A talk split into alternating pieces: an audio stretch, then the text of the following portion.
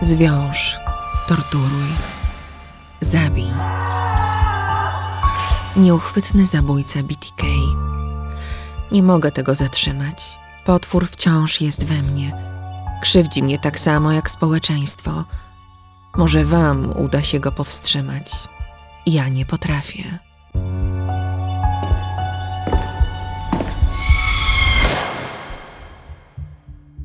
Morderca, który wypowiedział te słowa, chciał być sławny i pragnął torturować, krępować ofiary i zabijać.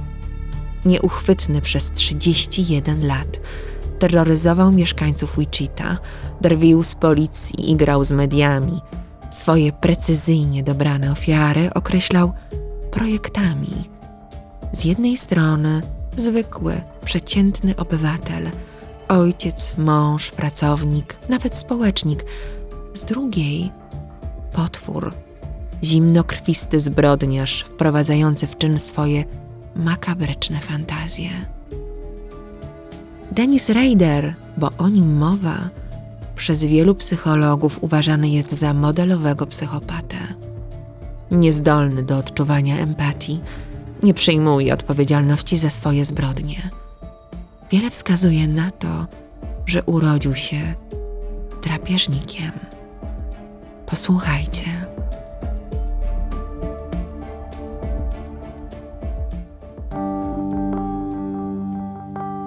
Dwudziestoletnia Dorothea May Raider urodziła Denisa 9 marca 1945 roku. Przyszedł na świat w małym miasteczku Pittsburgh w stanie Kansas. Jego ojciec, William Elvin Raider, był jeszcze wtedy żołnierzem piechoty morskiej. Denis był ich pierworodnym synem. Państwo Raider doczekali się kolejnych trzech chłopców. Dorothea i William pobrali się dwa lata przed urodzinami Denisa w San Diego. Małżeństwo było zgodne. Tworzyli zwykłą amerykańską rodzinę, której daleko było do patologicznych zachowań chociażby matki Eda Kempera, którą poznaliście w poprzednim odcinku. William pracował przez 37 lat, niemalże całe swoje zawodowe życie, w Kansas Gas and Electric, największej firmie energetycznej w Kansas. Jego żona w 1960 roku podjęła pracę księgowej w supermarkecie Lickers Family Foods w Park City i spędziła na tym stanowisku 26 lat, aż do swojej emerytury. Ojciec był surowy, ale nieokrutny.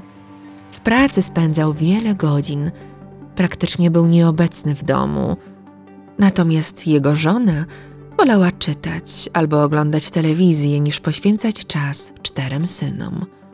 Raider wspominał później, że doskonale dogadywał się z ojcem.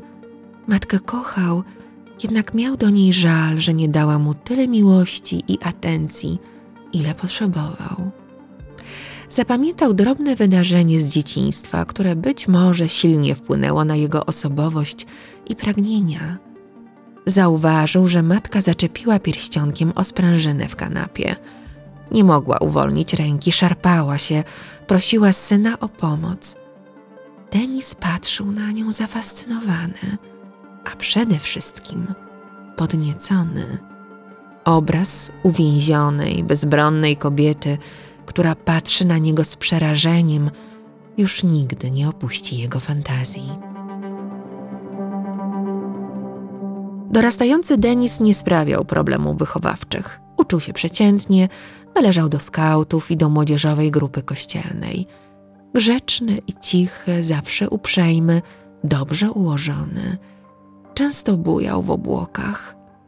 Gdyby ktoś poznał jego marzenia, byłby na pewno przerażony. Fantazje chłopaka dotyczyły sadystycznego, seksualnego wykorzystywania uwięzionych, skrępowanych kobiet. Wyobrażał sobie, że przywiązuje je do torów kolejowych. Wycinał z gazet zdjęcia kobiet, które go podniecały, marzył o ich kontrolowaniu i dominacji. Masturbował się słuchając audiobooka książki o mordercach samotnych serc, który zabrał ojcu. Znęcał się nad zwierzętami. Podniecało go podglądanie, autoerotyczne podduszanie, i przebieranie się. Wiązał sobie ręce liną i pozorował powieszenie się. Rysował sznury i kneble. Zakładał kradzione damskie ubrania, także bieliznę i podglądał sąsiadki. Po latach, gdy będzie robił sobie przerwy między zabijaniem, będzie się fotografował, pozując na swoje ofiary w zabranych im ubraniach i z plastikową kobiecą maską na twarzy.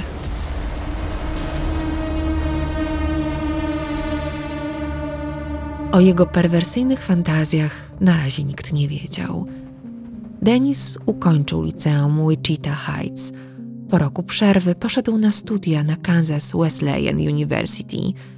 Nie ukończył ich, nauka szła mu opornie, dał sobie spokój po pierwszym roku.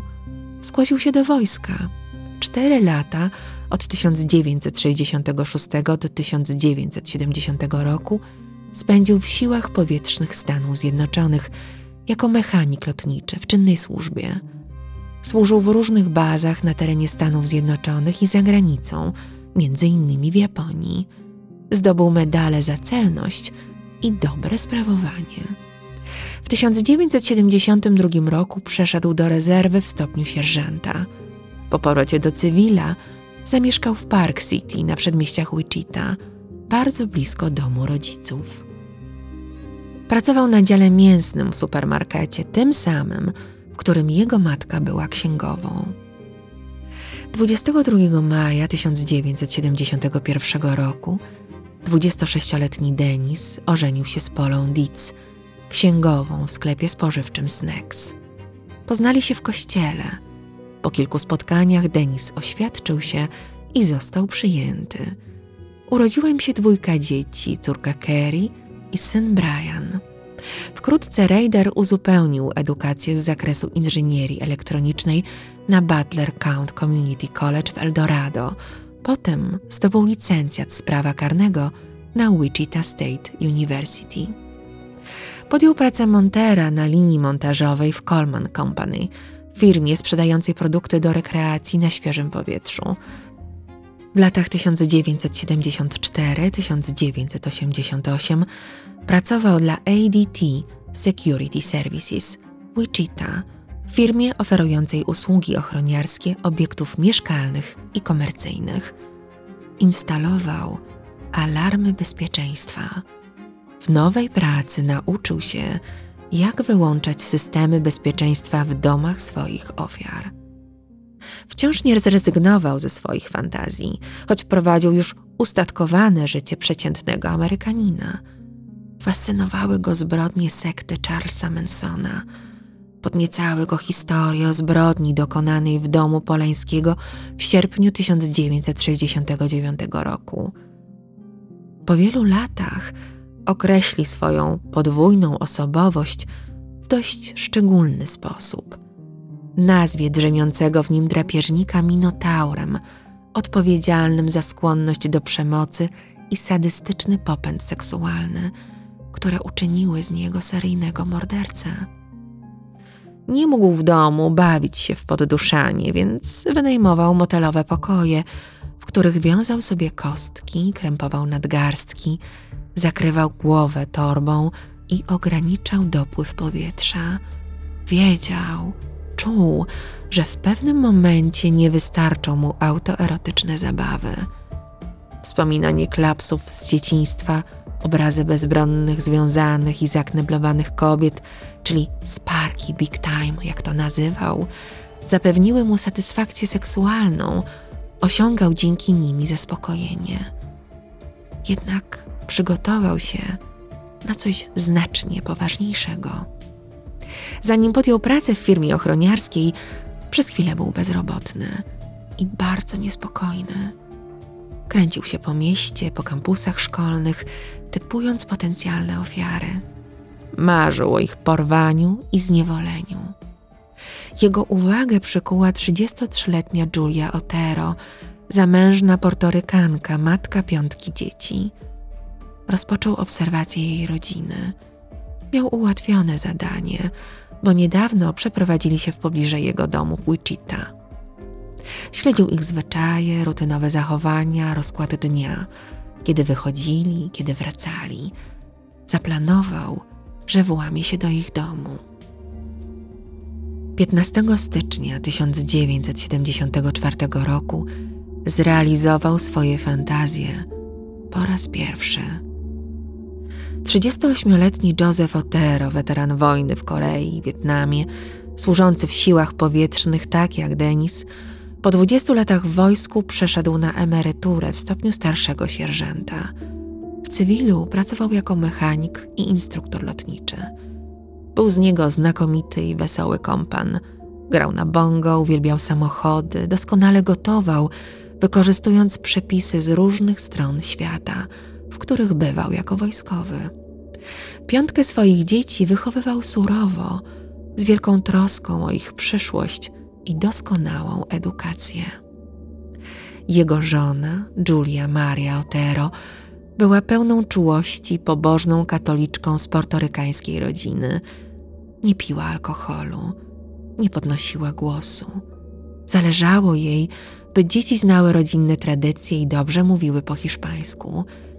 Trenowała judo w bazach wojskowych razem ze swoimi pociechami. Nie pracowała, zajmowała się domem. Około ósmej rano, w dniu 15 stycznia 1974 roku, Raider odciął linię telefoniczną na tyłach domu państwa Otero. Dostał się do środka, wykorzystując, że jeden z chłopców zostawił otwarte drzwi, by wpuścić ich psa. Intrus nieco inaczej wyobrażał sobie przebieg napaści. Wewnątrz zastał cztery osoby: Julię i jej męża oraz dwójkę dzieci: dziewięcioletniego Joeya i jedenastoletnią Josephine. Myślał, że zastanie kobietę z jednym dzieckiem. Grożąc bronią, kazał mężczyźnie wyprowadzić szczekającego psa na zewnątrz. Zaskoczonej i przestraszonej rodzinie powiedział, że jest poszukiwanym przestępcą i potrzebuje od nich jedzenia, pieniędzy i samochodu. Być może wymyślił legendę, by dać im nadzieję, że ich okradnie i zniknie. Dlatego były wojskowy i amatorka judo nie powstrzymali go od razu. Kazał wszystkim przejść do salonu, a potem do sypialni. Ojcu i chłopcu polecił położyć się na podłodze. Wszyscy dali się związać. Liczyli na rychłe zakończenie trudnej sytuacji, jak tylko ich unieruchomi, zabierze co będzie chciał i odejdzie. Denis nie skończył na założeniu więzów. Pierwszy zginął Józef. Głowę mężczyzny przykrył plastikowym workiem, który owinął sznurem. Niechcący wygryzł dziurę w plastiku, więc założył kolejny worek. Józef udusił się w potwornych mękach na oczach żony i dwójki dzieci. Starałem się zapewnić panu Otero maksymalny komfort, powie morderca, relacjonując wydarzenia przed sądem. Najwyraźniej miał pęknięte żebro w wyniku wypadku samochodowego. Kazałem mu więc położyć poduszkę pod głowę. Jego ludzkie odruchy bardzo szybko zniknęły, gdy zdał sobie sprawę, że nie miał na sobie maski. Musiał więc zabić świadków. Julia patrzyła z przerażeniem na śmierć męża, dokładnie tak, jak marzył Denis. Razem z córką ofiara leżała skrępowana na łóżku. Zwróciła się do oprawcy. Niech Bóg zlituje się nad Twoją duszą. To były jej ostatnie słowa. Najpierw dusił ją gołymi rękami, ale nie miał tyle siły. W końcu udusił ją sznurem. Potem założył torbę na głowę dziewięciolatka. Przyniósł sobie z salonu krzesło, usiadł i patrzył na agonię chłopca i powolną śmierć. Policja znajdzie ciało Joeya z torbą na głowie, ułożone twarzą do podłogi. Oszalałą z przerażenia dziewczynkę morderca zabrał do piwnicy. Co się ze mną stanie? zapytała. Odpowiedział: No cóż, kochanie, będziesz w niebie razem z resztą twojej rodziny. Powiesił ją na rurze kanalizacyjnej. Ciało zostawił częściowo rozebrane. Masturbował się przy jej zwłokach. Na podłodze zostawił ślady nasienia. Poszedł na górę, posprzątał, zabrał kilka trofeów, pamiątek. Ukradł samochód Otero. Niemal doprowadził do wypadku, wyjeżdżając z podjazdu. Pojechał do supermarketu, musiał się jednak wrócić, bo zostawił nóż na miejscu zbrodni. Znalazł go i wrócił do swojego domu. Spotkał się z żoną, rozmawiał z nią jak gdyby nigdy nic.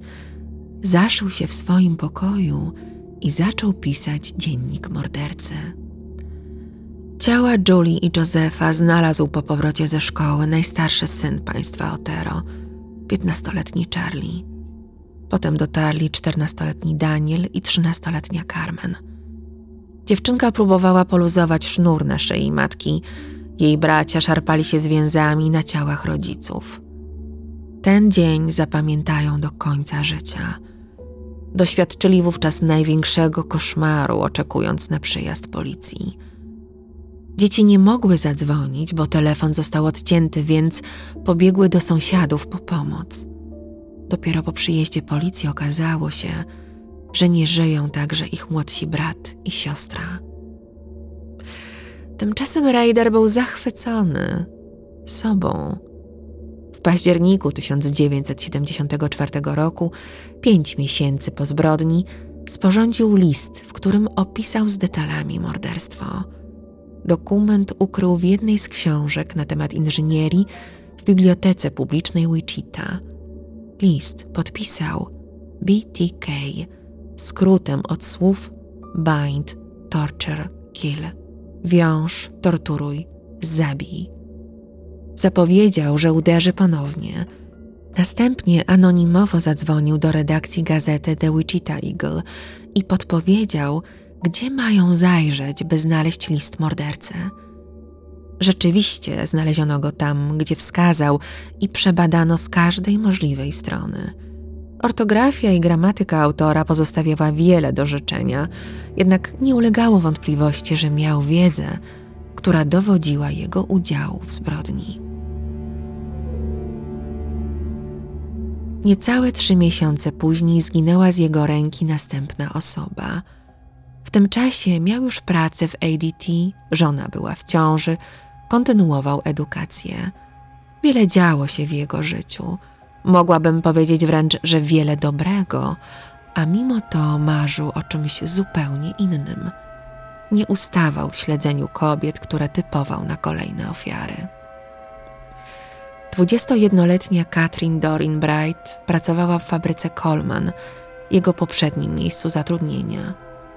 Raider dostał się do jej domu w Wichita przez siatkowe drzwi rankiem 4 kwietnia 1974 roku. Ukrywał się w jej sypialni i czekał na jej powrót z pracy o godzinie 14. Nie spodziewał się, że wraz z nią przyjdzie jej dziewiętnastoletni brat, Kevin Bright. Zaskoczył oboje, wychodząc nagle z pokoju z bronią w ręku. Powiedział im, że nie chce ich skrzywdzić – Weźmie tylko pieniądze i samochód i odjedzie do Nowego Jorku. Trzymał oboje na muszce i zmusił brata, by związał siostrę w sypialni, a potem poprowadził go do drugiego pokoju. Próbował udusić Kevina pończochą, ale doszło do przepychanki między nimi. W pewnym momencie młody mężczyzna chwycił broń napastnika i pociągnął za spust. Pistolet nie wypalił. Raider był jednak silniejszy – Zabrał mu broń i dwa razy strzelił ofierze w głowę i twarz. Nie wiedział, że chłopak wciąż żył, gdy podchodził do Katrin. Nie spieszył się. Najpierw zaczął ją dusić, potem dźgnął trzy razy nożem głęboko w plecy i pod brzusze, bo za bardzo mu się wyrywała. I po prostu poszedł pieszo do swojego samochodu, zaparkowanego kilka przecznic dalej. Kevin przeżył, choć doznał poważnych obrażeń i trwałego uszkodzenia nerwów. Udawał martwego. Gdy Raider zniknął, pobiegł po pomoc. Jego siostra niestety zmarła zaraz po przewiezieniu do szpitala, a po mordercy nie było śladu. Kevin nigdy nie zobaczył ciała swojej siostry. Powiedziano mu o jej śmierci kilka dni później, gdy sam jeszcze był w szpitalnym łóżku. Dotychczasowe zbrodnie musiały zaspokoić Raidera na jakiś czas.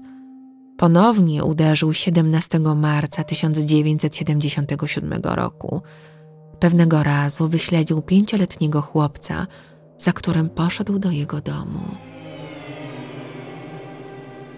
Wewnątrz zastał trójkę dzieci. Najstarsze miało osiem lat. Puściły go do środka, bo pokazał im zdjęcie własnej żony i sprzedał historię, że szuka tej kobiety i potrzebuje informacji od ich mamy. Zaciągnął zasłony, wyłączył telewizor i wtedy do pokoju weszła ubrana w szlafrok 24-letnia Shirley Wien Relford, matka trojga dzieci. Denis wyciągnął spod kurtki pistolet. Grożąc nim, zamknął maluchy w łazience, wrzucając im tam najpierw zabawki i koc. Kobietę związał i udusił. Znaleziono ją na łóżku z plastikową torbą na głowie, sznurem owiniętym wokół szyi, dłoni i stóp. Dzieci przeżyły. Minęło niemal dziewięć miesięcy od ostatniego ataku, gdy 8 grudnia 1977 roku zginęła 25-letnia Nancy Joe Fox, singielka, ekspedientka w sklepie jubilerskim. Raider włamał się przez okno w sypialni, odciął kabel telefoniczny i czekał na ofiarę w kuchni. Określił to morderstwo jako idealne trafienie. Kobieta nie walczyła, poddała się. Może miała nadzieję, że dzięki temu ocaleje. Rozebrała się, pozwoliła mu przywiązać się do łóżka. Udusił ją paskiem. Przed odebraniem jej życia wyznał, że zabił rodzinę Otero i zabije także ją. Obok jej ciała, na koszuli nocnej kobiety, zostawił swoje nasienie. Następnego ranka zadzwonił na policję z budki i zgłosił, że martwe ciało Nancy leży w jej domu. Nawet nie odwiesił słuchawki i poszedł. Zgłoszenie oczywiście nagrano, w wiadomościach odtwarzano wiele razy nagranie jego głosu. Niestety nikt go nie rozpoznał. Seryjny morderca wciąż prowadził zwykłe życie rodzinne w Wichita u boku żony i dwójki dzieci. Nikt nie mógł się domyślać, że Denis zaspokaja się mordowaniem i torturowaniem ludzi. Był wybuchowy, tylko kogo z nas nie ponoszą czasem nerwy. Czy to czyni nas podejrzanymi? Czy to wskazuje, że jesteśmy zdolni do popełnienia najgorszych zbrodni? Strach przed BTK szerzył się po całej okolicy. Uległa mu również sama pani Raider. Wracała do domu z pracy z duszą na ramieniu, nie wiedząc, że największe niebezpieczeństwo czai się w zaciszu jej rodzinnego życia. Zatroskany mąż wzmocnił wówczas okna i drzwi, by uspokoić rodzinę. Policja zalecała obywatelom Wichita, by sprawdzali, czy drzwi i okna są zawsze zamknięte, czy po wejściu do domu na pewno działa telefon. Jednocześnie kontrolowano wszystkie punkty ksero, ponieważ autor listów wrzucał do przesyłek fotokopie. Wyobraźcie sobie, że policjantom pomogła firma Xerox. Ustalono dzięki temu, że sprawca korzystał z urządzenia na Uniwersytecie Stanowym Wichita. Niestety reporterzy donieśli o tym w gazetach i Raider zmienił miejsce. Robił kopię kopii, by utrudnić wyśledzenie. Czuł, że ma kontrolę nad sytuacją i potrafi przechytrzyć śledczych. Miasto ogarnęła panika. Mimo wszystko było to za mało dla pragnącego sławy i uwagi Denisa. Na początku 1978 roku wysłał list do stacji telewizyjnej KAKE w Wichita.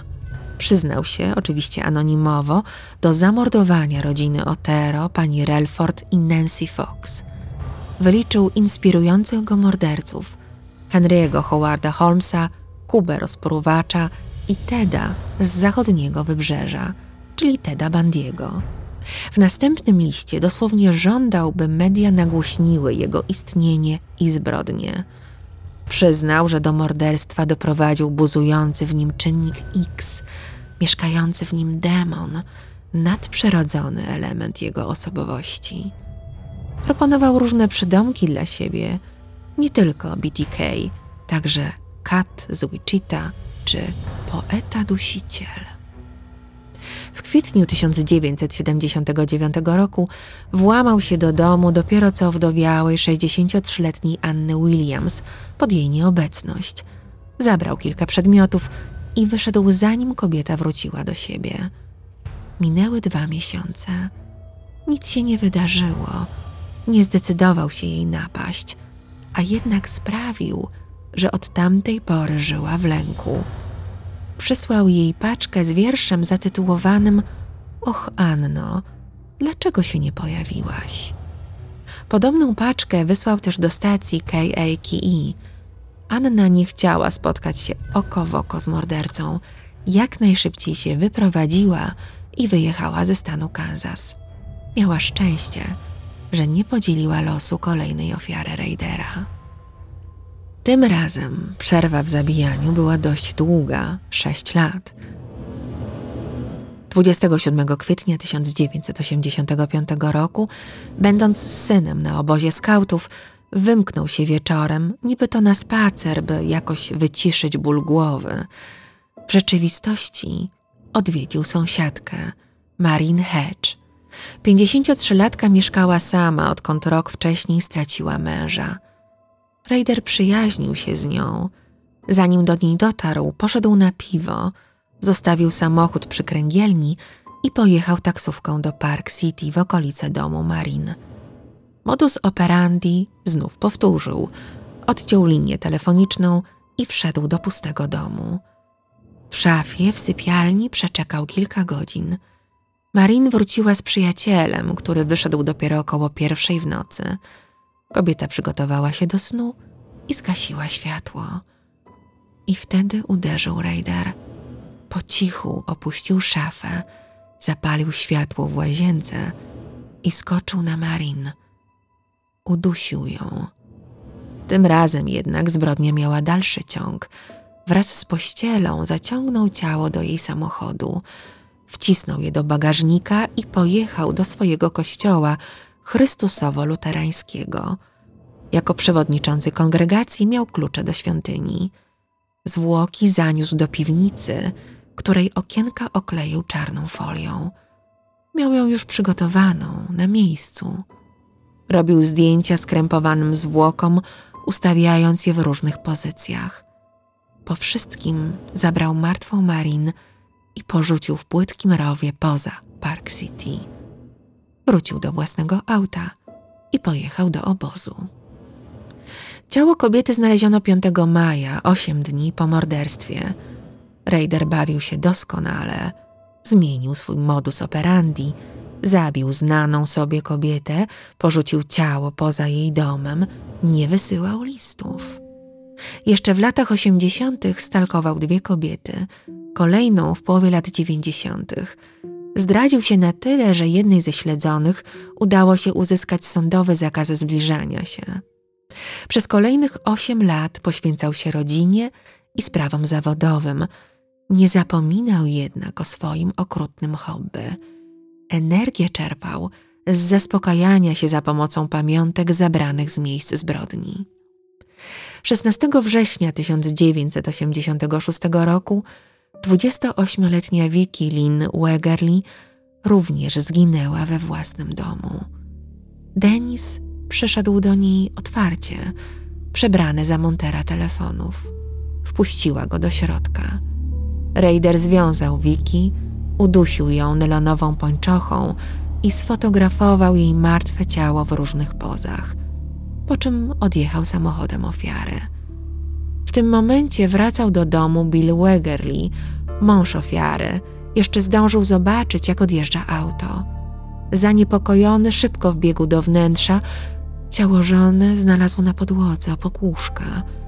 Ściągnął pomoc, jednak nie udało się uratować kobiety. Przez kolejnych kilka lat Bill był podejrzanym numer jeden o zamordowanie Wiki. Nigdy nie postawiono mu zarzutów, jednak policja wystarczająco uprzykrzyła mu życie. Śmierć żony nie była jedyną tragedią, jaka go dotknęła. Raider znów okazał się szczwanym lisem. Nie powiązano BTK z tą zbrodnią, a i on sam nie napisał żadnego anonimowego wyznania, przez co mąż ofiary brany był pod uwagę jako sprawca. Ostatnia ofiara została zamordowana 18 stycznia 1991 roku w Park City. Ciało znaleziono dopiero 1 lutego. 45-letni Raider dostał się do domu 63-letniej Dolores Irline Davis przez przesuwne szklane drzwi na tyłach budynku. Kobieta mieszkała sama. Właśnie siedziała na łóżku i czytała książkę. Powiedział jej, że jest włóczęgą i potrzebuje pieniędzy. Po czym rzucił się na nią, związał i udusił rajstopami. Sporządził rysunek przedstawiający ostatnie chwile jej życia. Zabrał jej ciało do samochodu i bagażniku przewiózł w pobliże jeziora, niedaleko autostrady międzystanowej. Tam je zostawił pod drzewem. Potem jeszcze wracał na miejsce zbrodni, by lepiej zatrzeć ślady. Zwłoki znów zabrał i ostatecznie porzucił pod mostem. Jeszcze raz je odwiedził kolejnej nocy, gdy wymknął się z obozu skautów, tym razem po to, by zrobić zdjęcia polaroidem. Życie Raidera płynęło dalej. W tamtym czasie miał problemy ze znalezieniem pracy, przez co mocno angażował się w działalność swojego kościoła. Ćwiczył ciągle z myślą o kolejnych morderstwach. Korzystał z piłeczki, którą ściskał, by wzmocnić chwyt. Ręce drętwiały mu podczas duszenia. Lata leciały, a on nie stawał się młodszy i sprawniejszy. Przez długi czas nie popełniał zbrodni po prostu z powodu utraty sił fizycznych. Rozkoszował się wspomnieniami zabójstw i przeświadczeniem, że jest nieuchwytny niczym Kuba rozpruwacz lub Zodiak. Spełniał się w nieco inny sposób. W maju 1991 roku został funkcjonariuszem do spraw kontroli zwierząt w Park City, czyli po prostu łapał bezpańskie psy. Bardzo poważnie traktował swoje obowiązki. Został też specjalistą do spraw spisu ludności i egzekwowania przepisów. Wykorzystał nową funkcję, by nękać samotne kobiety i śledzić okolicznych mieszkańców. Zdarzało mu się wydawać mandaty za drobne wykroczenia, na przykład za wysoko przyciętą trawę, posiadanie węża ogrodowego w niewłaściwym kolorze i inne. Doprowadził do tego, że kilka osób zdecydowało się na wyprowadzkę z Park City.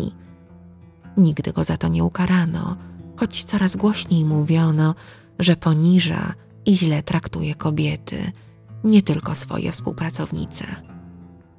Mimo to jego przełożeni nie wyciągali konsekwencji. Dennis Rader nadal był wzorowym amerykańskim obywatelem, może nieco zbyt nadgorliwym, ale to nic nieznaczący szczegół. Być może nigdy nie zostałby schwytany, gdyby nie jego żądza sławy. W 2004 roku, w 30. rocznicę morderstwa rodziny Otero, na łamach The Wichita Eagle ukazał się artykuł, w którym autor sugerował, że BTK zniknął, wycofał się, może nie żyje albo siedzi w więzieniu za inne przestępstwa. Prawdopodobnie nie zabił nikogo od 1991 roku. Zapewne się postarzał, kiedyś siał strach w mieście, teraz mało kto o nim pamiętał. Tekst w gazecie oraz nowa książka Roberta Beatty na temat zbrodni BTK sprawiły, że uruchomiła się wyobraźnia Raidera. Nie mógł ścierpieć, że jego sprawa została uśpiona, stała się cold case, jak to określa amerykańska policja. Napisał kilkanaście listów do lokalnych mediów. W marcu 2004 roku do redakcji The Wichita Eagle dotarł list podpisany Bill Thomas Killman. Jego autor przyznawał się do zamordowania Vicky Wegerly. Na dowód, że pisze prawdę, dołączył trzy zdjęcia nagiej, martwej i upozowanej kobiety oraz ksero jej prawa jazdy, które zaginęło. Dotychczas nie powiązano tej zbrodni z BTK. Teraz na nowo otwarto śledztwo. Zachowano pobrane spod paznokci ofiary DNA i przebadano ponad 1300 mężczyzn w poszukiwaniu sprawcy. Profilowanie geograficzne sugerowało, że morderca raczej na pewno mieszka w okolicy Park City i jest powiązany w jakiś sposób z Uniwersytetem Stanowym. Jednak to wciąż było za mało. Dwa miesiące później, 4 maja 2004 roku, stacja telewizyjna KAKE w Wichita otrzymała list podpisany przez Thomasa B. Kingmana, fałszywe dowody tożsamości i łamigłówkę słowną, której nikt nie mógł rozwiązać, oraz kartkę z tytułami rozdziałów Historii BTK, Narodziny seryjnego mordercy oraz Świat fantazji. Raider w swojej pysze posługiwał się skrótami, których nikt poza nim znać nie mógł. Mimo to zagadka została rozszyfrowana, ale nie zawierała żadnych konkretnych wskazówek. 9 czerwca zostawił paczkę przyklejoną taśmą do znaku stopu w centrum Wichita. Zawierała drastyczne opisy morderstw Otero i szkice. Podjudzony nieco i podniecony rozgłosem, jaki wokół siebie wywołał, choć wciąż poza kręgiem podejrzeń, Raider przygotowywał się do popełnienia kolejnej zbrodni w październiku 2004 roku. Na szczęście do niej nie doszło. Nadal jednak rozsyłał paczki i listy. W grudniu 2004 roku do policji dotarła kolejna paczka od BTK. Zostawił ją w Mardok Park w Wichita. W przesyłce umieścił lalkę z owiniętą plastikową folią główką i związanymi kończynami. Do stopy miała przywiązane prawo jazdy Nancy Fox, zamordowanej w 1977 roku. W styczniu 2005 roku zostawił pudełko po płatkach śniadaniowych na tylnym siedzeniu pick-upa na parkingu Home Depot w Wichita. Kierowca samochodu zauważył je i wyrzucił. W kolejnej wiadomości Raider dopytywał, co się stało z paczką. Znaleziono ją w koszu na śmieci. Zapis z monitoringu ujawnił niezbyt dobrze widoczną postać, która wsiadła do Jeepa Cherokee po tym, jak zostawiła paczkę w pick-upie. Obraz był zbyt słaby, by zidentyfikować mężczyznę. W lutym 2005 roku Raider wysłał do telewizji kolejne pocztówki. I teraz uważajcie. Na pozór taki sprytny, Denis geniuszem zbrodni jednak nie był. W paczce pozostawionej w pick-upie były listy, w których drwił z nieudolności policji, opisy planowanych morderstw oraz pewien niezwykły dokument. Raider pytał w nim śledczych, czy będzie to dla niego niebezpieczne, jeśli przerzuci się na komunikację z nimi zapisaną na dyskietkach. Czy istnieje ryzyko, że jednak go wyśledzą? Policjanci mieli odpowiedzieć na jego wątpliwości za pomocą ogłoszenia w gazecie The Wichita Eagle, o ile odpowiedź byłaby pozytywna. Treść ogłoszenia miała brzmieć: Rex, wszystko będzie dobrze. Śledczy zagrali w grę Raidera. Zamieścili tekst zapewniający, że pozostanie niewykryty. Po dwóch tygodniach, 16 lutego, do telewizji w Wichita nadeszła paczka z, uwaga, fioletową dyskietką, listem i złotym naszyjnikiem z dużym medalionem oraz kserokopią okładki powieści Johna Stanforda Rules of Prey o seryjnym mordercy. Policja rzecz jasna przebadała dyskietkę i odkryła metadane z usuniętego dokumentu w Wordzie, który wcześniej ktoś na nią wgrał. Znaleziono w tekście słowa Kościół Chrystusowy. Dokument jako ostatni modyfikował użytkownik Denis. Bardzo szybko znaleziono Denisa Raidera, przewodniczącego Rady Kościoła Chrystusowo-Luterańskiego. Wpadł przez własną pychę i głupotę. Gdy policja dotarła pod jego dom, zauważyła zaparkowany czarny Jeep Cherokee, taki, jaki zauważono na nagraniach z monitoringu Home Depot. Sprawdzono, że ukończył studia na Uniwersytecie Stanowym w Wichita. Służył w wojsku, a obecnie pracował w Departamencie Prawnym w ratuszu. Dokładnie tak, jak przewidział to profiler FBI Roy Hazelwood, sporządzający profil BTK. Na razie były to jednak tylko poszlaki. Jeszcze nie działano bezpośrednio. Śledczym udało się uzyskać zgodę na zbadanie dokumentacji medycznej córki Raidera w klinice medycznej Uniwersytetu Stanowego w Kansas. Rodzinne dopasowanie DNA pasowało do próbki pobranej spod paznokci Wegerli. To już wystarczyło do aresztowania Raidera.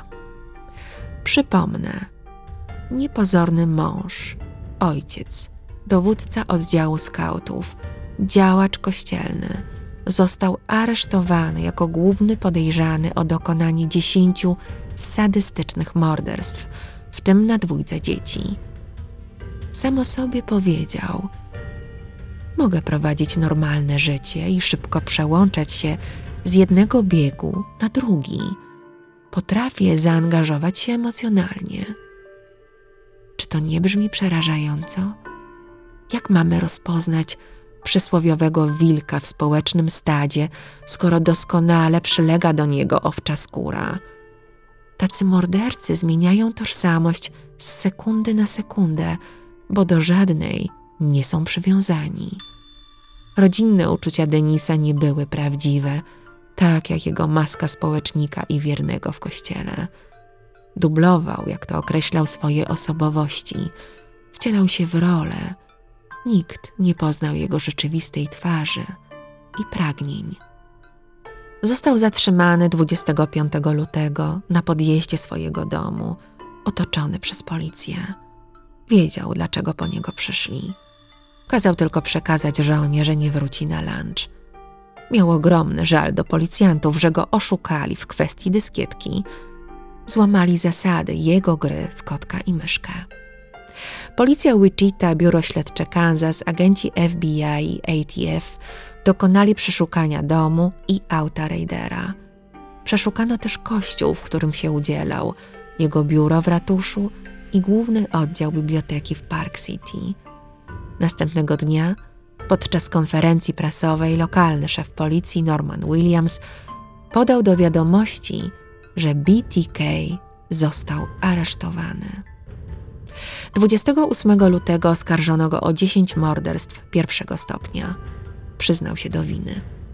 1 marca sędzia okręgowy Greg Waller ustalił wysokość kaucji na 10 milionów dolarów. Raider dostał obrońcę z urzędu. Wybrał sam spośród trzech zaproponowanych przez sąd. Następnego dnia aresztanta odwiedził pastor jego kościoła, Michael Clark. Przeprowadził z Raiderem 45-minutową poufną rozmowę, której szczegółów nie zdradził. Znali się długo. Przez ostatnie 30 lat Denis pełnił różne ważne funkcje w społeczności wiernych Kościoła Chrystusowo-Luterańskiego. Zawsze był na zawołanie, zaangażowany i zaaferowany sprawami Kościoła. Nigdy nie okazywał złości czy innych negatywnych emocji. Zarówno pastor, jak i pozostali wierni chcieli współpracować z policją, udzielić wszelkich pomocnych informacji. Tymczasem żona Raidera doświadczyła szoku. Nie wierzyła w to, co się działo. Czuła potworny ból i była zdezorientowana. 26 lipca 2005 roku w trybie pilnym udzielono jej rozwodu. Rodziny ofiar złożyły jak najszybciej pozwy przeciwko Raiderowi. Nie tyle chodziło o odszkodowania, ile o zablokowanie sprzedaży praw do jego historii czy innej formy zarabiania na jego zbrodniach. 3 maja 60-letni Denis, postawiony przed sądem w stan oskarżenia, nie odzywał się.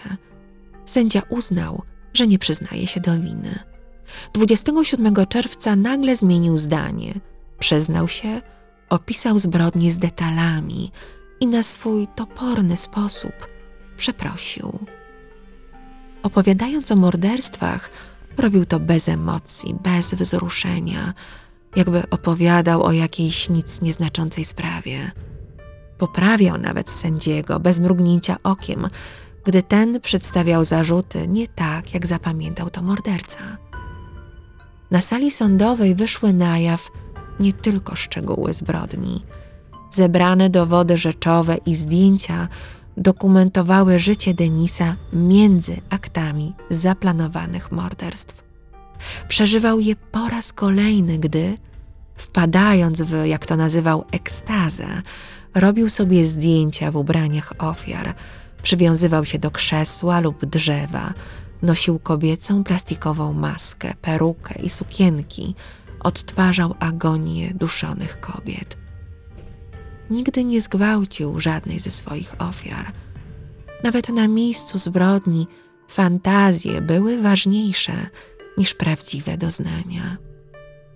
Tak mocno przeżywał swoje fantazje, że przez kilkuletnie okresy wyciszenia nie musiał mordować. Jego fetyszem była satynowa bielizna ofiar i pamiątki z miejsc zbrodni. Zawsze przeszukiwał domy, kradł biżuterię, dokumenty i drobne przedmioty. Pochował je w różnych miejscach, nawet w domu i kościele, niektóre zakopał, inne przyklejał do mostów taśmą.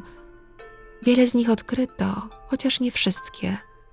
Raider sam już nie pamiętał, gdzie co ukrył. Chociaż postać Raidera wymyka się chwilami schematom, jego obrońca próbował starego numeru udowodnić, że sprawca był niepoczytalny. Badanie psychologiczne na zlecenie adwokata wykonał psycholog z Massachusetts Robert Mendoza. Diagnoza: narcyzm, zaburzenie obsesyjno-kompulsyjne i antyspołeczne, zawyżone poczucie własnej wartości, przekonanie, że jest wyjątkowy, więc trzeba go specjalnie traktować. Miał zaburzoną potrzebę uwagi i podziwu oraz cechował go kompletny brak empatii. 18 sierpnia 2005 roku ogłoszono wyrok. Skazano go na 10 wyroków dożywocia, minimum 175 lat bez możliwości zwolnienia warunkowego, najdłuższy dopuszczalny wyrok.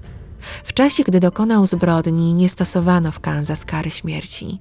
Zresztą od 1965 roku po dzień dzisiejszy nikogo w tym stanie nie stracono. Raider bez cienia emocji wysłuchał wyroku. Gdy oddano mu głos, przeprosił, wygłaszając przez 30 minut chaotyczny monolog. Prokurator porównał jego wystąpienie do przemowy na Oscarach. Na sali obecni byli bliscy zamordowanych osób. Syn Dolores Davis nazwał Raidera zdeprawowanym drapieżnikiem. W wywiadzie dla telewizji ABC powiedział, kierując słowa do skazańca: Gdybym zniżył się do Twojego poziomu, powiedziałbym, że ten świat byłby znacznie lepszy, gdyby Twoja matka dokonała aborcji Twojej demonicznej duszy, zanim zostałeś wpuszczony na ten świat, oszczędzając życie dziesięciu niewinnych osób i unikając niewypowiedzianego bólu serca naszej społeczności. 19 sierpnia osadzono go w zakładzie karnym w Eldorado, jednostce o zaostrzonym rygorze. W drodze do więzienia, która trwała 40 minut, mówił o drobnostkach, o pogodzie. Gdy usłyszał w radiu oświadczenia rodzin swoich ofiar, zaczął płakać. Nie łudźcie się, że poruszyły go te słowa. Płakał nad sobą, nad tym, że dał się złapać. Wciąż przebywa w izolatce z uwagi na jego bezpieczeństwo. W ciągu dnia może przez jedną godzinę dziennie ćwiczyć. Prysznic bierze trzy razy w tygodniu. Już rok po osadzeniu za dobre sprawowanie dostał dostęp do telewizji, radia i gazet. Jeśli dożyje, w co wszyscy wątpimy, najwcześniej mógłby opuścić więzienie w 2180 roku. Po jego aresztowaniu otwarto raz jeszcze wiele nierozwiązanych spraw morderstw popełnionych w ciągu ostatnich 30 lat w stanie Kansas. Aż do przełomu w 2023 roku nic nie wskazywało na jego sprawstwo, choć sam przypisywał sobie o wiele więcej zbrodni. Natomiast wiele potencjalnych ofiar śledził i typował, rezygnując jednak w którymś momencie z napaści. Dennis Raider na pewno zabił dziesięć osób. Dusił, dźgał, strzelał. Jednak dziś wiemy, że lista jego ofiar może być dłuższa. Całkiem niedawno 23 sierpnia 2023 roku agencja Associated Press podała do wiadomości, że uznano Raidera za głównego podejrzanego w sprawie dwóch zabójstw. W jego dawnym domu znaleziono trofea powiązane z dwiema ofiarami. Szesnastoletnią Cynthię Dawn Kinney zauważono po raz ostatni, jak wychodziła z pralni w Osage w stanie Oklahoma 23 czerwca 1976 roku. Około godziny 9.30 rano wsiadła do samochodu i odjechała. Raider został głównym podejrzanym, gdy zorientowano się, że przebywał w tamtym czasie w pobliżu razem ze swoimi skautami. Podejrzenie się wzmocniło, gdy okazało się, że po zaginięciu dziewczyny bank zlecił firmie ADT, w której pracował Raider, zainstalowanie nowych kamer po drugiej stronie ulicy, naprzeciwko pralni. Co ciekawe, Denis zdradził, że fantazjował o porwaniu kobiety z pralni samoobsługowej. Podejrzany o zamordowanie Senti nie przyznał się do winy. Być może dlatego, że teraz mogłaby mu grozić kara śmierci. 2 grudnia 1990 roku znaleziono szkielet 22-letniej Shony Beth Garber na zarośniętym terenie w pobliżu opuszczonego domu wiejskiego w hrabstwie McDonald w stanie Missouri. Została uduszona i związana sześcioma rodzajami lin.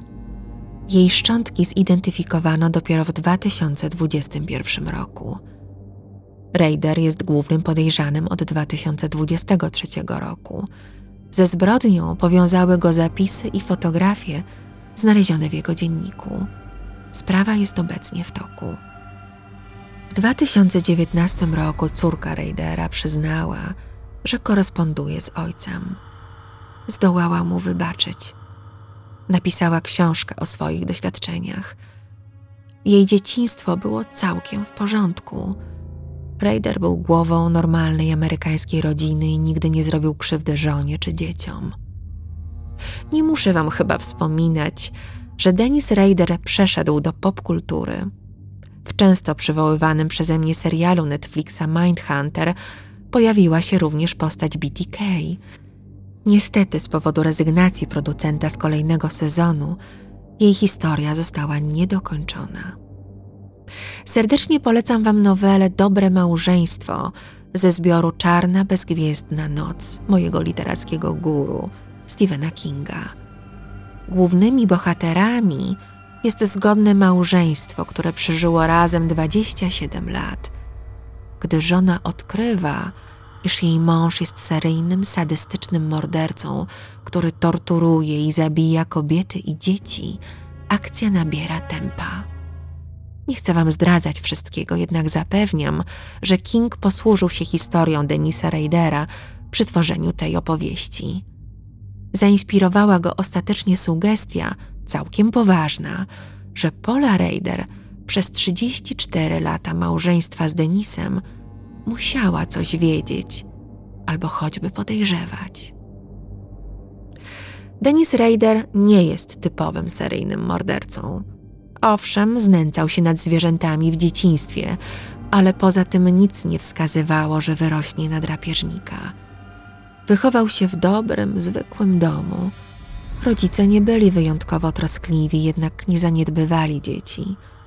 Pozostali sobie wierni aż do śmierci.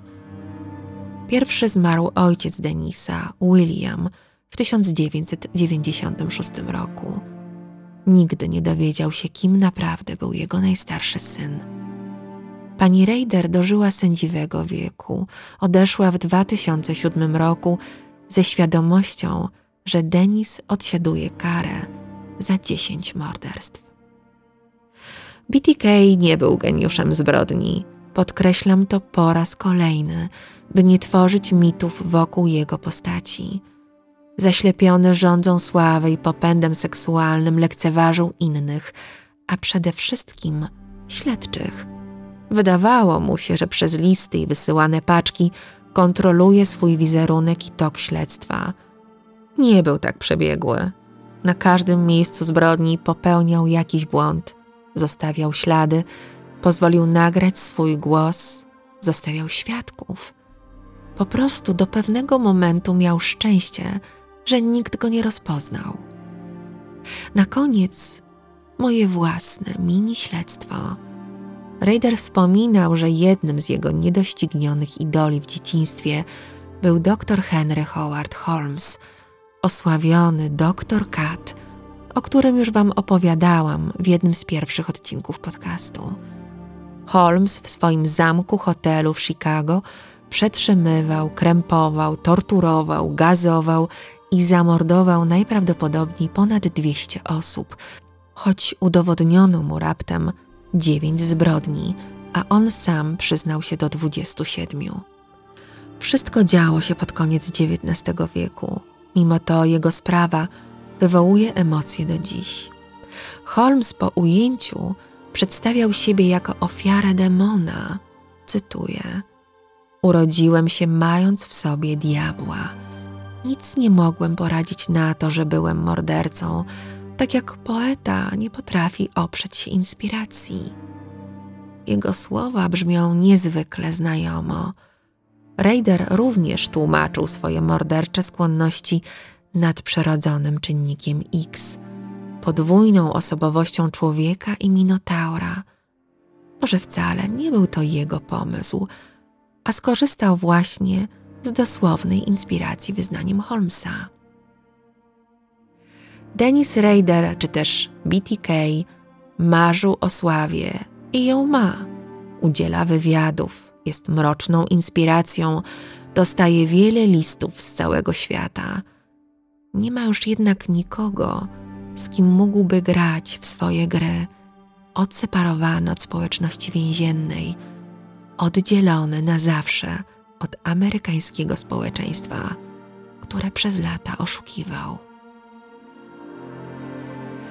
Źródła, z których korzystałam przy przygotowaniu opowieści o BTK, to archiwalne materiały z Esquire, CNN, Rolling Stone, CBS, ABC, The Wichita Eagle oraz materiały z procesu i przyznanie się do winy Raidera.